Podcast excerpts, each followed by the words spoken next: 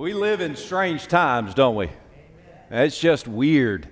Uh, when you look at uh, uh, the, the visual that I have this morning, uh, and those online, you can't see it the way I see it, but I look around and I see uh, a bunch of people that I love dearly, uh, that I've known many of you for almost two decades, and you're wearing a mask.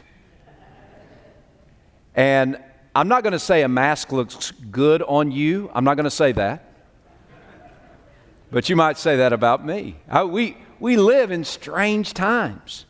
Uh, for the very first time, we're able to gather together in small groups with six feet of social distance and uh, children uh, gathered in uh, our new children's area, uh, formerly known as Fellowship Hall. They're gathering there, and they gathered and they, uh, they were distanced by hula hoops.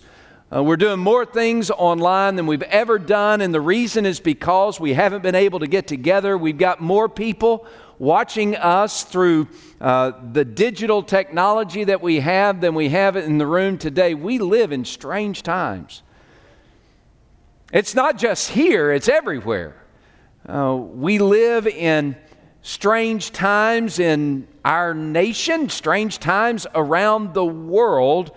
Uh, and if you doubt that, just watch football. It's, it's a weird thing to watch coaches having to remember to put on their masks. There was one coach that hooked his masks, mask yesterday um, to his uh, headset so that as he was coaching, he automatically had that mask come on his face. Uh, it, it's, it's strange, it's difficult. Uh, I mean, who would have ever thought that uh, Big Ten football would not have happened yet? I, who would have ever thought that uh, Tennessee would be 2 and 0? It is 2020. It's crazy days, right? I, just strange. The Cowboys, uh, NFL, they're, they're just playing normal, uh, one and two. But anyway, we, we live in difficult days, and many people are calling this our new normal, right? You've heard that phrase, haven't you? The new normal. What is our new normal? Um, well, this is it. I mean, We're not sure what's going to remain and what's going to go away. We, we're, we're pretty confident that eventually we won't be wearing masks when we sing uh, or when we get into a room. We're pretty confident that that's going to happen at some point in time. Uh, but there are other aspects of where we are today that will remain, both good and not so good. Strange days. Our new normal is different. But, friends, please understand that God has purposed this new normal for us so that we, His people, His church, this family, might be more intent on fulfilling the mission that He's given us. And by the way, it's the same mission that it's always been. We're starting a new series today. Really, we're leaning into some of the last words that Jesus said. We're looking at the mission of the church. We kind of began it last week. Pastor Tim preached Matthew chapter 5, verses 13 through 16, and talked about our blessed purpose. And, and in that purpose, we see our mission. Um, and, and today we're going to kind of uh, launch this new, uh, this new series. And, and when Jesus speaks, he's speaking about the priority of the church. And, and, and I think maybe if we will get our eyes off ourselves long enough to look at the King we say we serve and worship, maybe maybe we'll lean in a little bit more diligently, a little bit more purposefully to the why of our church. In Matthew chapter 28, Jesus is sharing last words with his disciples. He's uh, died on a cross for sinners like you and me so that we might find forgiveness for our sin as he died in our place and for our sin. He, he, he's been raised from the dead. Three days after his crucifixion, he's raised from the dead so that we might see the victory that he purchases through his righteousness, through his holiness, through his obedience to the Father. This resurrection from the dead, which marks a new day for all creation, the day of Christ's victory, the day in which we can live in that victory, where death no longer is uh, the dismal swamp of despair that overwhelms and conquers us, but death has been defeated by the resurrection of Jesus from the dead, where sin and the devil and all of hell used to laugh and curse God. Now they know that they have already been beaten by the King of Kings and the Lord of Lords through the resurrection of Jesus Christ from the dead. It's a new day that has dawned, a day of a new life that we can have through faith in Christ. Not merely have forgiveness for sin, but a new way of living, a new birth that can take hold our heart and lead us forward as the people of God, as individual followers of Christ, and as the corporate family that God puts together called First Norfolk. And now he meets with his disciples on an appointed, unknown hill and he begins to share with them. He told them, he said, I want you to meet me on a hill outside Galilee, and I want to I want to share with you some things. So pick up with me in Matthew chapter 28, and let's look at the setting and then the last words. Matthew 28, beginning of verse 16. Then the 11 disciples, they were missing one. Who were they missing? Judas. Now, why were they missing Judas? Yeah, he betrayed Jesus and he couldn't deal with the guilt, so he killed himself. Then the 11 disciples went away into Galilee to the mountain which Jesus had appointed for them. And when they saw him, this resurrected, glorified Christ, the one who had defeated death, hell, and the grave, when they saw him, they worshiped him, but some doubted. Now, the some there would be some of the 11. We don't know of anyone else in the room or the, on the hillside. There were probably others, but, but the some there is specifically applied to the disciples. There were some of the disciples who said, Is this really the Jesus that we followed? Some doubted. Verse 18 And Jesus came and spoke to them, saying, All authority is, has been given to me in heaven and on earth. Go therefore and make disciples of all the nations, baptizing them in the name of the Father and of the Son and of the Holy Spirit, teaching them to observe all that I have commanded you, and behold, I am with you always, even to the end of the age. Amen. Jesus gives us our marching orders. In these last words of Jesus, before he ascends to the right hand of the throne of God, he declares to you and me, to the church for every day and every season, in new normals or uh, regular normals or different normals, he says to us, All authority has been given to me in heaven and earth. Therefore, as you go, make disciples of all nations, baptizing them in the name of the Father and the Son and the Holy Spirit, teaching them to observe all the things that I've taught you. And behold, I'm with you always, even to the end of the age. May the last words of Jesus be the first priority of this family of faith. May the last words of Jesus be the first priority of my life. And what is the priority? What are these last words? It's simply that Jesus sets the mission for the church, and that mission is to make disciples.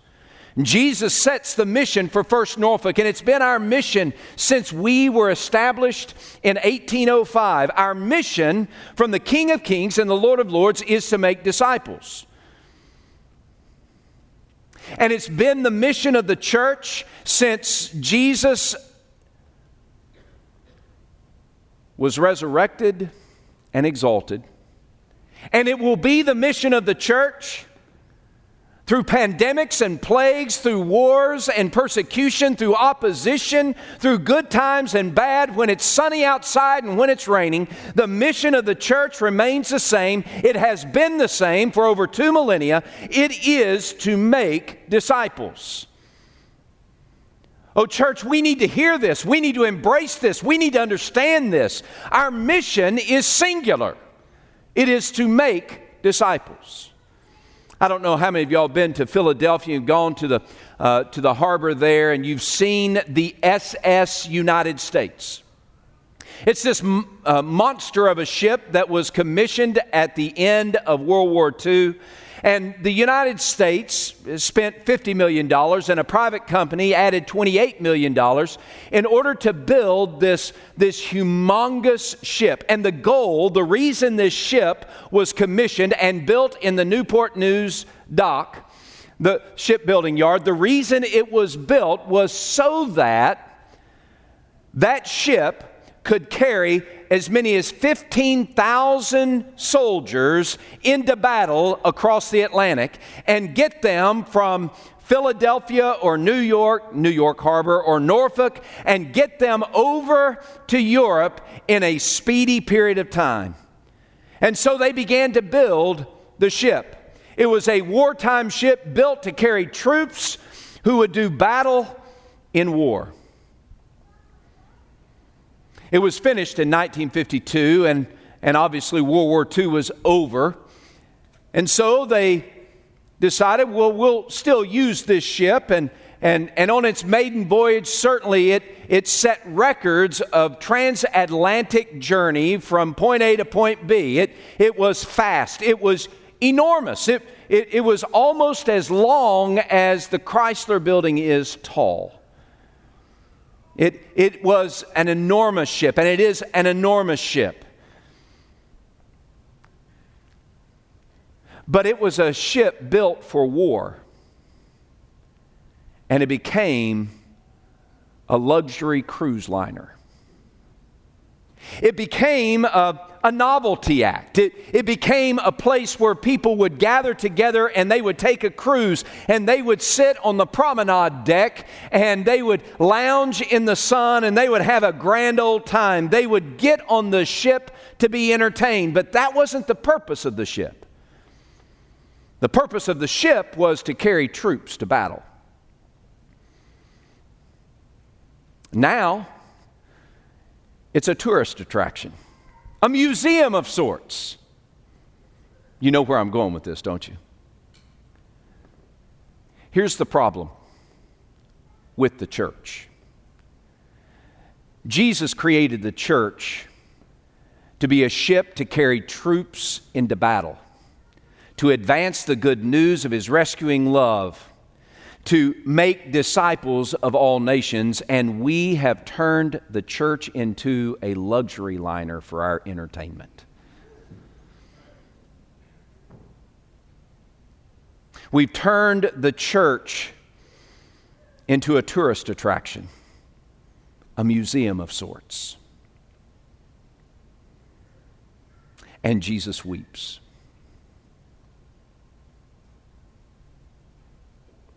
Why do we do that? Well, it's because we lose sight of who is commissioning us and what he commissions us to do. Jesus sets up the mission, the singular mission, the, the purposeful mission from here until his coming.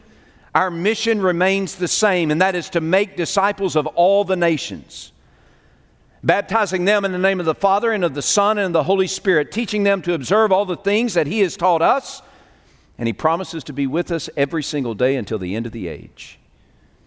But the mission is to make disciples, not to entertain, not to be a tourist attraction, not to be a museum. So, how can we, how can we, this family that God has put together called First Norfolk, how can we make sure that we stay the course? How, how can we make sure that we live the mission that Jesus has given us, not becoming distracted by our own uh, uh, distractions, our own detours, our, our, our, our, our own ideas? How can we stay on track? We stay on track when we look at this passage and hear Christ's words and apply them to our lives and to our church today. If we're going to be on mission, if we're going to live the mission that Jesus has given us, if we're going to make disciples, then the first thing we need to do is we need to believe the claim that Jesus makes. You see, Jesus makes a claim before he gives a commission. He makes a claim. He gathers with his disciples, the remaining 11, and even though some of them doubt, have you ever doubted? I mean, I have. Have you ever doubted that the gospel is enough? Have you ever doubted that what God is doing is sufficient for our lives? Have you ever doubted? Have you ever doubted that God is good? Have you ever doubted that Jesus is who he says he is? Certainly, there is doubt that runs through our veins at different times as followers of Christ. But what marks us differently is that we believe, even in the face of our doubt, we believe that Jesus is what he claims to be, and he has what he claims to have. The claim of Jesus all authority has been given to me in heaven and on earth. That's not just some little intro to a speech. That is a declaration of who Jesus is. This is a declaration that Jesus Christ is the King of glory. Jesus Christ, who died for sinners upon a cross, was raised from the dead, is about to be exalted to the right hand of the throne of God, has claim over everything on this earth and in the spiritual realm all the angelic hosts of heaven and all the demonic horde of hell, Jesus has authority over them all. Every inch of this universe, every inch of my life, Jesus has authority over it all. Every aspect of First Baptist Church Norfolk does not belong to the deacons, nor the tribes that we have concocted, nor to the pastor, nor to the staff, but it belongs to Jesus. He is the one who has the right and the power to decide, to determine, to direct, and to give the orders that we, we, we must follow. He is sovereign, He is supreme, He is Lord over all. Do you believe the claim that Jesus make? He has all authority. That's all, not partial, all. He has all authority. That means He is supreme in His sovereignty. He's not surprised by pandemics or persecution. He is supreme in his sovereignty. And he has all authority. There's a difference between authority and power. We believe that Jesus is omnipotent. We believe he has all power, don't we? But authority is different than power. Authority, where power is the competency, the skill, the ability to do certain things, authority is the one who rules all the power. You think of it like this on a football field, different players on the team get on the field and they play their game, and they're the ones with the skill, the competency, or the ability. But it's the referee who has the authority. With the blow of a whistle, that referee can dismantle all the efforts of any player on that field. He's the one who determines if it's a touchdown or not. He's the one who determines where to spot the ball. He's the one who determines whether or not it was an illegal hit and, they, and throw a player out because of targeting penalties. He's the one who has the authority. He might not have shoulder pads and muscles, but he has a whistle and he wins because he has authority. You and I are here today, and we have abilities, and we have competencies, and we have skills, but friends, all of us are under the authority of Jesus. Now, why does Jesus have that authority, and why should we believe him? Because he is the one who rescued us from hell itself. He's the one who has given us life through his death. He is the one who has forgiven our sin through his sacrifice on a cross. He is the one who has brought us into the family of God, and he is the one who has filled us with his spirit. He is the one who has been raised from the dead. And as he stood before the eleven, and as he stands before us today, he is the glorified, conquering king of the universe. And he's proved it. He's proved it in my life and he's proved it in history. So he is the king who gives us the marching orders. He's not the one who gives us suggestions about what we ought to do. He is the one with the authority to tell us exactly what to do. I think sometimes we miss that in the church because we're, especially in the American church, American church, we're a democratic kind of congregation, at least Southern Baptists are. And because we're democratic in our congregational polity, we, send, we, we sometimes believe that the power and the authority rests with us. There is nothing further from the truth, my friends. This church exists under the authority of Jesus. And there is no power, there is no uh, uh cabal, there is no coer- coercive force that has authority above Jesus. He has authority. Jesus has all authority in heaven and on earth. Therefore, based upon his authority, we must obey the commission he gives us. We must pursue the priority of making disciples. That's what he says. Now, just read it. And again, we're going to spend a lot of time on really two verses. Why? Because these two verses have given the marching orders for every church that belongs to Jesus since he spoke them on a hillside outside of Galilee. He says, All authority has been given to me in heaven and earth. Therefore, as you go, make disciples of all nations baptizing them in the name of the Father and the Son and the Holy Spirit, teaching them to observe all the things that I've taught you, and behold, I'm with you always, even to the end of the age. Do you see the mission of the church as it's expressed in verse 19 and the first part of verse 20? Do you see the mission of the church? I, it, it, it just, it, it's, it's clear. It's like it's like a club that's been created uh, to grow in fishing ability. And you uh, are in this fishing club, and people gather together because they're fishermen and they love to go fishing. And so they get together and, and they spend time talking about fishing, but uh, they talk about fishing so that they can fish and they can catch fish when they go fishing and enjoy the experience even more than just catching fish because fishing is more than just catching fish, in case you didn't know. And so here, this club is they get together and they get together every week and they talk and then they go fishing and they're having a grand time fishing and it's a great experience fishing.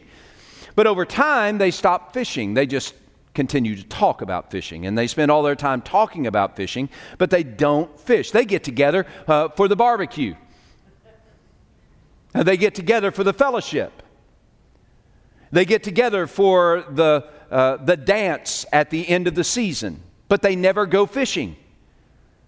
That club has lost its purpose because they started pursuing something other than the priority of their charter. Friends, the charter of the church is to make disciples. And I'm always afraid, always concerned that we, First Norfolk, this family, that we forget the purpose of our charter and the priority that Jesus has given us. And we get together for the barbecue. We get together for the fellowship. And if we weren't Baptists, we would get together for the dance at the end of the season. Although I've seen that Baptists do drink and they do dance, I've seen that. That may be a shock to you online. Why, why do we lose the priority? Because we fail to take seriously that the King has given us marching orders and we fail to take seriously what it means to carry those marching orders out. The command in this passage is to make disciples. That means that we are called to know Him, know Jesus, to become like Jesus, and to help others know Jesus and become like Jesus. That's our mission. You want to keep it simple? I know Him, and I want to make Him known. That, that, that's, that's our job. That's why we exist.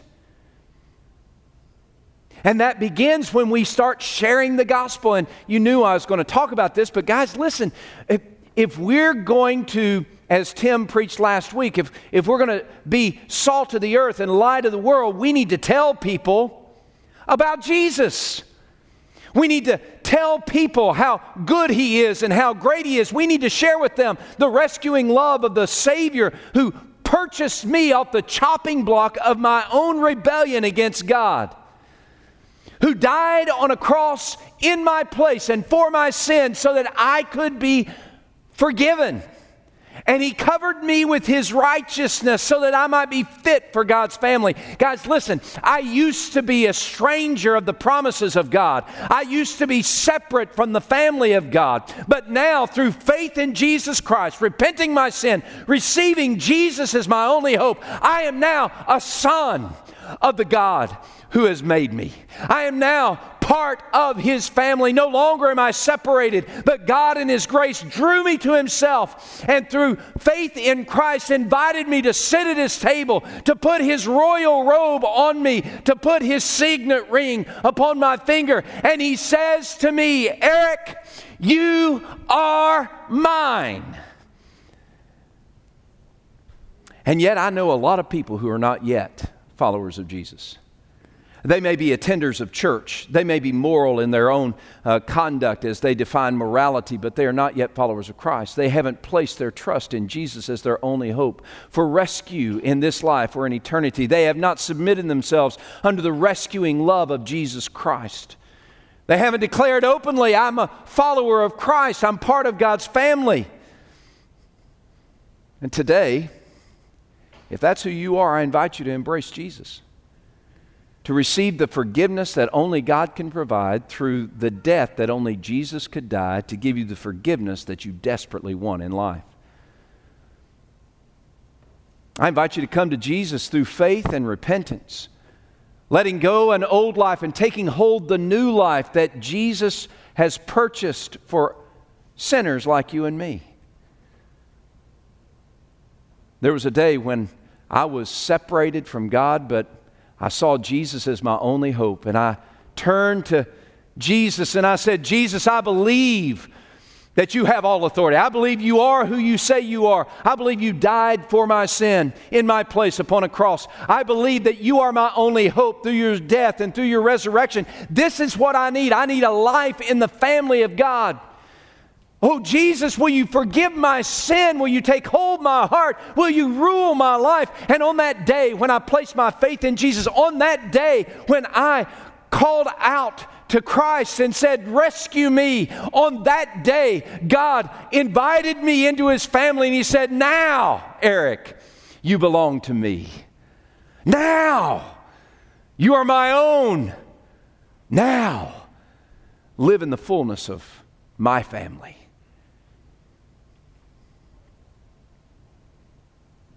And we must share that with others. Discipleship begins with evangelism. You've got to tell people. You've got neighbors and friends, you know, family members, co-workers. They don't know Jesus. And the mission that God gives you and me, this church, is to tell them God loves you and He has a purpose for your life. Your sin separates you from God. But God sent Jesus to rescue you through his death on the cross for your sin in your place, be raised from the dead to give you a chance at a new life. Will you today repent your sin and place your faith in Jesus? Will you become a disciple? We got to share the gospel. Making disciples means we share the gospel. Making disciples is mobile. Here's the thing so much of church up to the coronavirus was come and see, come and see, come and see, come and see, come and see. I like come and see. I do. I enjoy that. But, friends, when Jesus said, Go, He's giving us something different than just come and see. Listen, Jesus is not calling the church to tell the world, come and see. Jesus is calling the church to be a going church for the coming Christ. He's calling us to go on His behalf, to walk across the cul de sac, to travel across the nations, to walk across the office, to walk across the classroom, to go. Making disciples means going, not just sitting and soaking, right? Making disciples means that we mark new believers through baptism. We mark new believers as followers of Jesus. I, I know that, that uh, many of us have uh, put baptism as a church thing, it's a denominational thing, it's a Baptist thing. Friend, baptism is not a Baptist thing, it is a Bible thing. Jesus said, Go, make disciples, baptizing them. What is baptism about? Baptism is a demonstration, a declaration. It is aligning ourselves as followers of Jesus. It's coming out.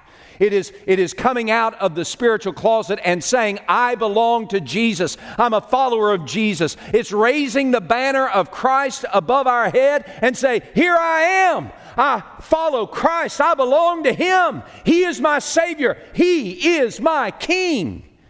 And if you're here today and you're a follower of Jesus and you've never been baptized as a believer, today's the day for you to go ahead and say, It's time for me to raise my banner. Baptism doesn't make us part of the family of God, it just declares it to everybody. Uh, through baptism, we, we initiate ourselves in the family of God and we take upon ourselves this commitment, this, this covenant, and say, I will obey Jesus. I will follow his rescuing rule in my everyday life. I look around this room, some of you need to be baptized. Baptized. Baptized. We mark disciples through baptism. Making disciples is sharing the gospel. Making disciples is mobile. Making disciples is marking disciples through baptism. Making disciples is teaching obedience to Jesus as a new way of life. See, discipleship is not just uh, one and done. It's not just, oh, I, I'm saved, therefore I now can live any way I want to. No, being a disciple of Christ means that we are covered in the dust of our teacher. It means that we follow after him. It means that we learn how to live from Him. Jesus said that, that we are to teach, teach them to observe, to keep, to obey all that I've taught you. Everything. Every jot and tittle.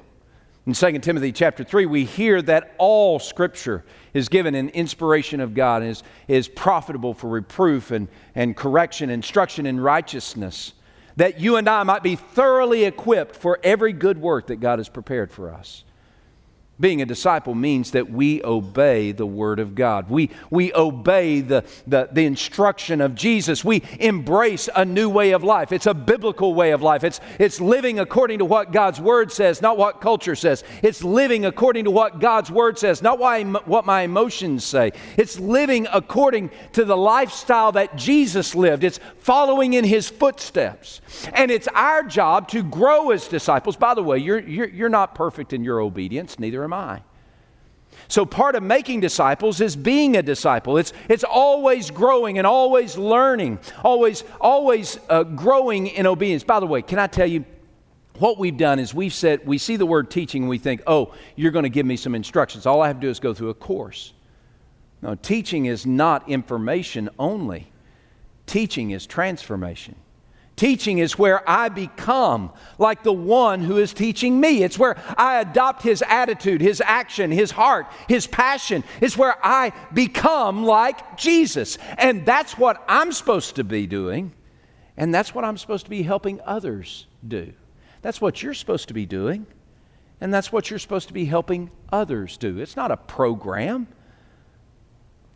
It's, it's not, it's not a, a, a mathematical statistics course that you take in college.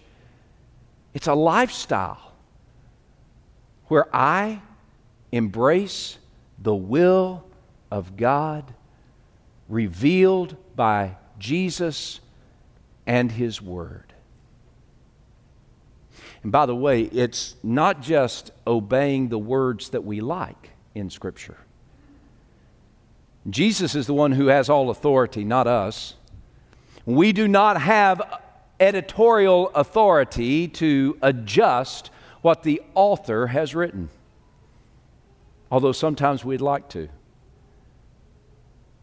To obey all that Jesus has, has uh, revealed to us is to re- obey from Genesis to Revelation, from beginning to end, teaching them to observe all. So Jesus has all authority and he commissions us to make disciples of all nations. He tells us to teach and to grow in obeying all that he has taught us. That seems really hard, doesn't it? And, and I would have to say it is hard because I get distracted from the mission that Jesus has given us, me. I, am pretty confident you do. I know our church does. We get distracted by other things. We, we start focusing on things that are lesser than the priority that Jesus has given us.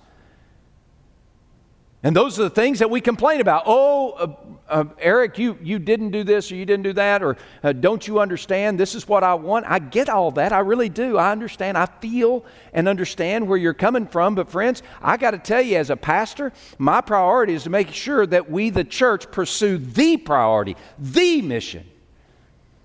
We're not a luxury liner for our entertainment. We're a ship made for battle, carrying troops to advance the kingdom of God around the world. We believe the claim that Jesus makes. He has authority, all authority, so we're going to submit to that. We pursue the priority of making disciples. The last thing I just share it's the last phrase that Jesus shared. We, we need to live in the comfort that Jesus promises and provides. We, we need to live in this comfort that he says in the last phrase. It, it, it's the very last phrase. He says, Behold, behold, behold, I'm with you always, even to the end of the age. Here's, here's good news. Here's comfort for us in the midst of pandemics or plagues, in the midst of persecution or opposition, in the midst of, of a government on our side or a government not on our side, in every single circumstance, we don't have to fret. Why? Because Jesus Christ, who has all authority, is with us every single day until the end of time. Can I tell you that's really what this passage says? It says always in the King James, New King James, but literally in the Greek it says, it says, I am with you every single day till the end of time. Do you realize that Jesus is with you? He's with me. It's not some distant deity out there somewhere, but He is with us. If you remember in Matthew chapter 1, verse 23, uh, when, when, when the angel talked about Jesus being born, he said, You'll call His name Emmanuel, which is translated what? God with us. And now at the end of the book, Matthew says, Jesus declared, I am with you. God with us every single day through ups and downs, through valleys and through heights of joy. He is with us, the King of creation who conquered death, hell, and the grave, who stills the storm, who gives protection. He is with us, but we've got to follow him. He holds out his hand to carry us. He, he lifts us up and he moves us forward to accomplish his purposes, but we, we must yield to him. He is with us. We're not alone. And Jesus promises to live out the Good Shepherd Psalm in our everyday life. This is his promise to us. The commission is to make disciples. The comfort, the Lord is my shepherd, I shall not want.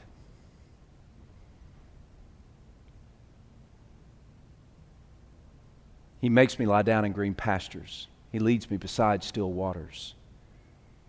He restores my soul.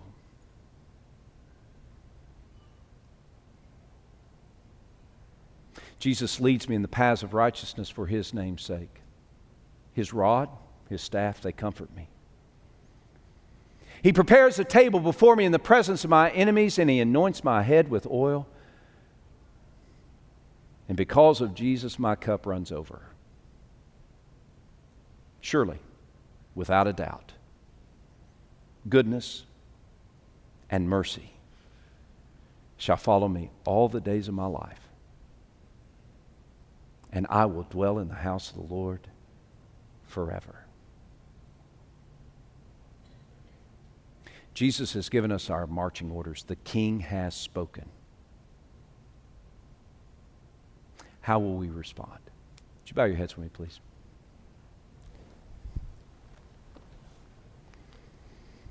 In this moment, I just want to encourage you as a follower of Jesus, first and foremost to commit yourself. Will you commit yourself to believe the claim of Jesus and submit to his authority?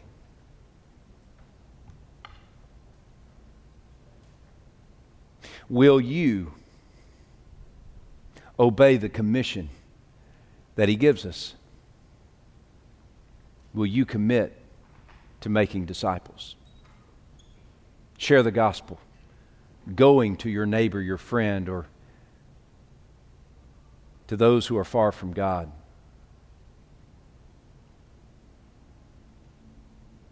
To be baptized and help other disciples mark their allegiance to Jesus through baptism. Obeying what Jesus has taught and helping others do the same. To walk a new way of life. We love the promise of the personal and perpetual presence of Jesus in our lives. We love that promise. But, friends, as we hold to that comfort, let's not be disobedient and rebellious to the King. Will you commit today to make disciples? This is our mission. This is my mission. Now, Father, in these moments as we worship you through song, I pray that you would compel us by your Spirit, according to your word, compel us to make disciples of all nations as we go, baptizing them in the name of the Father and the Son and the Holy Spirit, and teaching them to obey everything that you've taught us. And it's in the name of Jesus we pray.